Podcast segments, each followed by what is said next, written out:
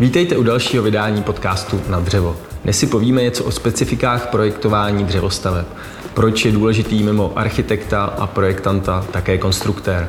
Pojďme přivítat dnešní hosty. Ráda běhá, venčí své buldočky a vždy se drží pravidla tří, což je pokora, vytrvalost a otevřená mysl. Má ráda práci s lidmi a pro lidi. I proto ráda ostatní provází na cestě ke splnění jejich vizí o dokonalém domově.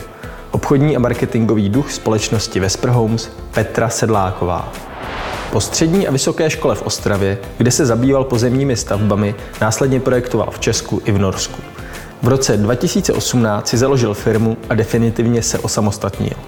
Aktuálně se zabývá komplexním procesem projektování od přípravy projektu, studie, vizualizace až po provedení. A to jak u rodinných, tak i bytových domů. Jak u stavebních úprav, tak u novostaveb. Projektant Lukáš Koval. Lukáši, já se hnedka z kraje zeptám. Vím, že toho máš hodně za sebou a zajímalo by mě, na co si nejvíc jakoby pišný ve své kariéře, nebo co ti nejvíc dalo. Ahoj, dobrý den. V podstatě moje kariéra ve stavebnictví uh, už je nějakých 12-13 eh, let a za tu dobu jsem prošel různými, různými obory a v podstatě, když to schrnu do, takové, do takového celku, tak ze všeho něco mi něco dalo, aby jsem se někde posouval dál a dneska jsem tam, kde jsem a věnu se projektování a to mi pomáhá vlastně, eh, nebo ty zkušenosti, které jsem získal v tom, v tom mém, mém oboru, aby, abych věděl vlastně, co mám dělat, jak, jak s tím nakládat a jak těm klientům pomáhat vlastně vybudovat ty jejich sny. Pojďme se podívat, co si o užitečnosti architekta a projektanta myslí lidé na stavebním veletrhu v Brně.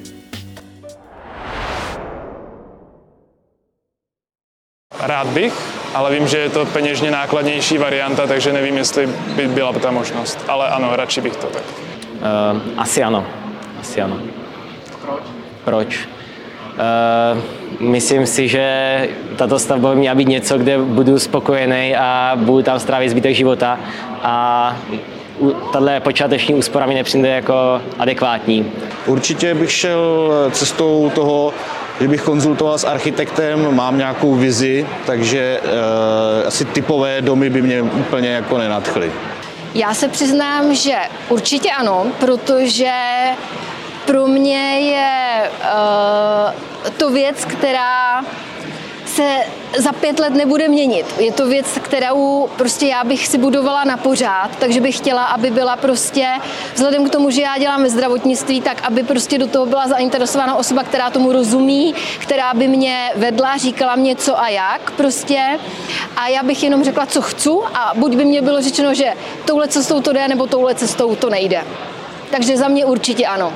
Určitě ano, eh, aby to mělo celkově ten dům jak z hlediska exteriéru, tak interiéru nějaký, eh, nějaký prostě design, aby to nějak vypadalo eh, a aby mi třeba i on poradil prostorově, co jak možný vyřešit a nějak učisal ty moje představy, jaký mám. Pravdě řečeno o cenách za, za práci architekta nemám příliš povědomí, takže to nedokážu moc odhadnout. Eh, ale chápu, že ta jeho práce musí být nějak jako oceněná, takže eh, určitě to bude nějaká podstatná částka. Představu mám a stran platby za architekta kolem 100 tisíc. Ačkoliv vím, že je to mnohem víc v reálu. Eh, tak vzhledem k tomu, že vlastně konzultace s architektem by nebyla jenom jedna, tak nějakou představu o ceně mám. Eh, procentuálně asi bych eh, řekl, že by to mohlo být něco mezi dvouma procenty z celkové ceny stavby. Co na anketu říkáte? Co si myslíte na názory lidí? No já jsem hrozně ráda, že veřejnost už vnímá, jako, že architekt je fakt podstatná uh, osoba, podstatný článek uh, vlastně v tom vývoji toho jejich budoucího domu a že určitě uh, tím pádem dbají i na to, aby i ta architektura, která, nebo ten jejich dům, který se tam jako otiskne na tom někde na nějakém pozemku, tak aby opravdu jako vypadal hezky, jo, že to nebude prostě nějaký, jako teď nechci hanit typový projekty, ale opravdu typový projekt, který který, je tam bez rozmyslu daný, takže si myslím, že ten architekt má opravdu podstatnou roli a jsem ráda, že veřejnost to tak vnímá. Myslíte si, že je role architekta ve společnosti spíše podceňovaná nebo ne? Může se to tak zdát. Myslím si, že je to zase o informovanosti té veřejnosti, že e, záleží na tom, zda ti lidi už mají nějakou, nějakou představu, jestli se informovali, jestli mají ty zkušenosti, protože někteří můžou stavět i dvakrát, jestli si zjistí ty informace a třeba když už chodí na ty veletrhy, tak už ví, o čem to zhruba je. Já bych tomu akorát Lukášovi dodala, že opravdu má pravdu, že když eh, klienti staví, nebo k nám se často dostávají klienti, co staví třeba svoji druhou nemovitost, svůj druhý dům, tak možná v prvním domě do toho šli do takového jako s takým nerozmyslem a potom s tím druhým domem už si opravdu dávají záležet a berou si toho architekta, jdou za tím, za tím specialistou, takže už to vypadá úplně jinak a mají k tomu úplně jiný přístup. Stává se to, že jako běžně, nebo je nějaké procento lidí, kteří jdou znova do dalšího domu? Stává se to hodně často, protože říká se, že si asi dům nestavíte jenom jeden na život, že až ten třetí je prý ten nejlepší. Takže, ale stává se to a většinou jsou to opravdu klienti, kteří si potřebují nebo potřebují, spíš už si chtějí zvýšit nějaký svůj standard, mají prostě, změnily se jim nějaký role v rodině, odrostly děti, chtějí si opravdu už, nechci říct na stáří, ale už jako v, tom, v takovém tom zralejším věku si opravdu splnit ten svůj vysněný dům. Takže potom jdou za tím architektem, jdou za námi a, a my a prostě v tom přesně tak. Už jsou takový víc jako edukovaní. Pojďme se podívat na druhý příspěvek, kde si ukážeme rozdíl mezi třemi hlavními funkcemi, které ovlivňují to, jak dřevostavba dopadne. Jak se v praxi ukazuje, většina lidí nezná rozdíl mezi funkcí projektanta a architekta. Takže, řečeno s nadsázkou, architekt je ten, co dílo navrhuje, udržuje myšlenku a projektant se pak stará o to, aby to celé technicky fungovalo. A protože projektant umí navrhnout konstrukci, ale nehledí přitom na krásu, nejlepší je, když s architektem spolupracují. U dřevostaveb je pak ještě jedna postava a to je konstruktér, který finálně navrhuje všechny systémy a konstrukce do posledního hřebíčku. Řada lidí se domnívá, že když před stavbou neosloví architekta a projektanta, ušetří. Ve skutečnosti to ale bude spíš naopak. Projekt totiž nejsou jen nějaké malůvky na papíře, ale jde o složitý proces, jehož výstupem je komplexní nadizajnování domu včetně statiky, jeho tepelných, energetických a provozních vlastností. Projektant tedy stručně řečeno rozhoduje o penězích, které vás bude provoz domu a jeho údržba následně stát. Tak jaká z těchto tří funkcí je podle vás nejdůležitější? Všechny tři. Přesně tak. Všechny tři. Bez, Nemůžeme bez, souhlasit. bez, jedné, bez jedné by nebyla druhá, bez druhé by nebyla třetí funkce a, a bez všech tří tady těchto důležitých lidí by samozřejmě ten dům nevznikl. A možná by to vypadalo trošku, jak když tady se s kočičkou vařili dort, ale pak by to prostě nefungovalo. Takže určitě tady bych nepřikláněla prioritu ani jedné těmto profesím nebo k, tě, k téhleté funkci, ale prostě ta symbioza mezi těmito lidmi musí prostě fungovat, aby pak ten projekt vlastně dopadl na výbornou. Já můžu jedině souhlasit. V podstatě plním funkci toho prostředníka, toho projektanta a musí to navazovat, musí to jít zároveň, ta komunikace. Takže já přebírám podklady od architekta, zapracovávám pro stavení povolení a předávám potom konstruktorovi. Takže ta příprava vlastně, ta, nebo ta, ty návaznosti tam, tam musí být a bez komunikace a bez těch profesí samostatně by to prostě nešlo, nešlo vytvořit. Co je podle vás hlavním úkolem architekta? E, hlavním úkolem architekta je především vyřešit e, dispozice domu, vzhled domu, vyřešit tu komunikaci toho klienta vlastně, jak on třeba i žije, jak funguje, jo? jaké jsou jeho denodenní návyky, aby ten dům byl jako funkční. Jo? Vzhledem jak nejenom k architektuře, ale i k tomu okolí, dejme tomu osazení eh, na pozemek, eh, navazující sjezdy, jo? jak eh, jsou orientovány světové strany. Jo? Těch, těch věcí je samozřejmě více, ale to už by ten architekt, když už se ta studie řeší a dělá, by měl vlastně zjistit a zapracovat do, toho, do té jeho části. Zjednodušeně řečeno, co má na starosti projektant? Projektant má na starosti ověřit, jestli to udělal. a pokud ne, tak to dá dokupy. A pokud to udělal, tak samozřejmě vyřešit eh, stavební věci, stavařské, eh, skoordinovat všechny profese, jo, které s tím souvisí, s tím projektem, to znamená statiku, požární zprávu, požární věci, eh, vyřešit vytápění, elektriku, případně nějaké větrání, rekuperace, jo, vyřešit engineering, jo, vyřešit stavební povolení. Takže a všechno to vlastně skloubit dohromady tak, aby se to dalo e, posunout na toho konstruktora, aby se to dalo povolit a dále zrealizovat. Uh-huh. A co má na starosti ten konstruktér? Ten konstruktor už má na starosti vyřešit vlastně ty detaily té stavby. To znamená, to jsou různé uh, konstrukční prvky.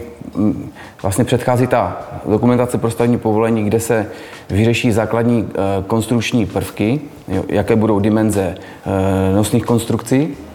A ten konstruktor už to zapracovává tak, aby se pro tu výrobu to dalo přímo ve fabrice vyrobit. Ono samozřejmě pro klienty je vždycky ta fáze spolupráce s tím architektem ta nejhezčí a, a na, na tu se těší. To je vlastně ta eh, pro ně taková ta jako nejpřitažlivější fáze, kdy se ten dům připravuje. A potom, když vlastně na to nastupuje už vlastně jakoby projektant, tak už je to trošku složitější, odbornější, už musí více jako i přemýšlet, jak ten dům má vlastně jakoby fungovat, rozmyslet se i v rámci opravdu třeba vytápění, v rámci vlastně jakoby budoucího, budoucích energetických ztrát toho domu. Takže je, jsou takový už odbornější na ně kladené otázky. A vlastně co se týče konstruktérů nebo práce konstruktérů, tak tam už vlastně klienti ani jako nezasahují. Tam to je opravdu už jakoby věc mezi, mezi tím projektem a naší třeba výrobní dokumentací, kde se fakt jako řeší veškeré detaily. A u té dřevostavby je to opravdu, jako opravdu o detailech. Úplně o těch nejpodrobnějších detailech, co může být. V čem je podle vás eh, hlavní rozdíl mezi projektováním dřevostaveb a klasických budov z cihel a betonu? Když si to vezmete, tak taková eh, zděná, zděná stavba je z 30% eh, řešena jako dřevostavba. Jo? Protože máte dřevěnou střechu, kolikrát jo, sedlovou střechu, dělají se dřevěné, dřevěné trámové konstrukce eh, stropů. Takže ono je to, není to úplně zase takový, takový rozdíl při tom projektování, má to nějak, akorát nějaké zásady, jo, které musíte dodržet. To znamená uh, umístění uh, upraveného terénu kolem domu od, od uh, podlahy v suterénu nebo v přízemí. Jsou to různé detaily, které já už, když já už s nimi umím pracovat, takže, takže už pro mě to není tak složité, takže mi to nepřipadá úplně takový rozdíl, jako by řešit dřevostavbu a jako zděnou stavbu. Jo? Protože uh, skladby konstrukcí, v podstatě střechy, převádíme do, do konstrukcí stěn, a tam ty technologické věci musíme dodržet. Takže má to nějaké zásady a ty my musíme dodržovat. A co samotný proces povolování stavby? Myslíte si, že je vhodné, nebo naopak doporučili byste, aby si vyřizovali povolení eh, klienti sami? Na začátku, když jsem eh, začal s projektováním, tak eh, investoři, aby ušetřili, tak si tohle začali řešit sami. A pokaždé, když s tím skončili, tak přišli a řekli mi, že už by to v životě nechtěli obstat. Jo. Takže, takže, takže jsme se dostali do fáze, kdy už dneska ti klienti uh, automaticky chodí s tím, že tady máte zakázku, uh, postarejte se mi o to, protože myslím, že už ta veřejnost uh, je tak znalá, že, že prostě si to málo kdo vyřizuje sám. Takže, takže nechávají to na těch projektantech, protože já se tomu inženýringu u těch rodinných domů věnuju, takže řeší to, řeším to většinou já. Hmm. Ono je to i o té klientele, kdy za námi chodí opravdu uh, lidé, kteří jsou hodně zaměstnaní, kteří s tím časem bojují, takže jsou hrozně rádi, že opravdu tyhle ty v uvozovkách nepříjemné věci, jako vyřizovat stavební povolení, jednat s dotčenými orgány, mnohdy se prostě motají v terminologii, tak opravdu nechají na někom odborným, kdo tomu eh, rozumí. A navíc jako vím z vlastní zkušenosti, že Lukáše to baví, jo. nechápu tuhle tu věc, že to někoho může bavit, ale sedí tady člověk, který ho vyloženě baví, jedna z úředníky. Někdy ta komunikace s úředníky je uh, hodně výživná. Nejenom čistě od místů.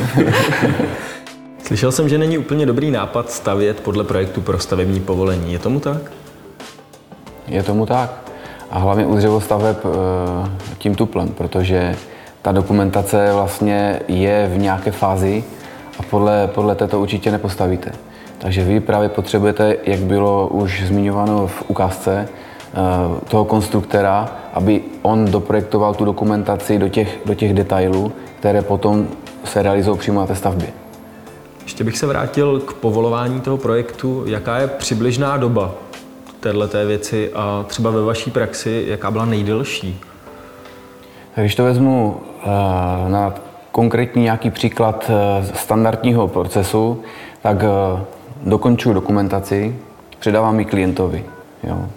Teď se začnou vyřizovat vlastně dotčené orgány a vyjadření těch správců sítí a případně, případně nějaké souhlasy sousedů a, a takhle. A vlastně tyto dokumenty se potom dávají až na stavební úřad.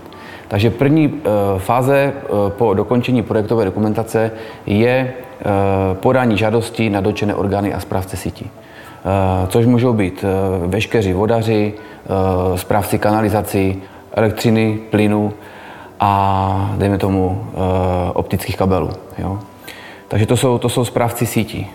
Potom jsou dotčené orgány. Dotčené orgány nám vlastně vydávají stanoviska, buď závazná nebo, nebo jenom stanoviska. Pardon, že do toho vstupuju. Co jsou v tomto případě dotčené orgány? Dotčené orgány jsou, jsou obce, magistráty, které vydávají koordinované stanoviska. Eh, jsou to hasiči, eh, hygiena. To jsou vlastně orgány, které se vyjadřují eh, k tomu, k tomu projektu. A to, to je v podstatě specifika, u každého projektu je to jiné. Jo? A takže už na začátku před tou projektovou dokumentací už by se to mělo řešit. Jo? Jsou různé ochranné pásma. Jo. Eh, různé, různé znění územních plánů, eh, regulační, regulační eh, záležitosti v územních plánech, které s tím souvisí s tím daným území a už na začátku, kdy do toho vstupuje ten architekt, bychom měli vědět, jaké tam jsou ty omezení, co všechno, jaké ty dotčené orgány my budeme potřebovat. Jasně, když tohle všechno slyším, je to opravdu hodně obsáhlý. Dá se to vůbec někdy pojmout a opravdu třeba ta průměrná doba, za jakou dobu je to prostě možnost mít hotové? No nějaká průměrná nebo ideální doba je stanovená, jak dlouho trvá projektová dokumentace pro stavební povolení. Když všechno klape a opravdu je to, je to vše, vše tak, jak má být, tak jsou to, dejme tomu, nějaké tři měsíce, ale opravdu někdy se stane, že se zjistí v průběhu toho povolování, v průběhu toho předinženýringu, kdy my vlastně zkoumáme různé faktury na, na, na, na to povolení té stavby, tak zjistíme, že je potřeba ještě doplnit nějakou projektovou dokumentaci nebo projektovou dokumentaci o nějaký ten díl. Takže se zase se samozřejmě prodlouží ta, ta doba, někdy potřeba vyjádření dalšího dotčeného orgánu, jak už tady jich nekonečno vyjmenovával Lukáš. Takže on opravdu je to strašně obsáhlá práce a myslím si, že pro lajka takřka, jako, jako pro mě by to bylo mm, jako neuskutečnitelný a možná zdolání Mont Everestu, než vlastně si vyřídit stavební povolení sám. A, takže si myslím, že opravdu zase je to o tom nechat to na těch odbornicích a ušetříte si tím čas, nervy a, a vlastně bude to, bude to tak, jak má být. Mm-hmm. Zapomněli jsme na sousedy. sousedy. Sousedi jsou taky hrozně důležitý, neříkám orgán, ale důležitá, důležitý.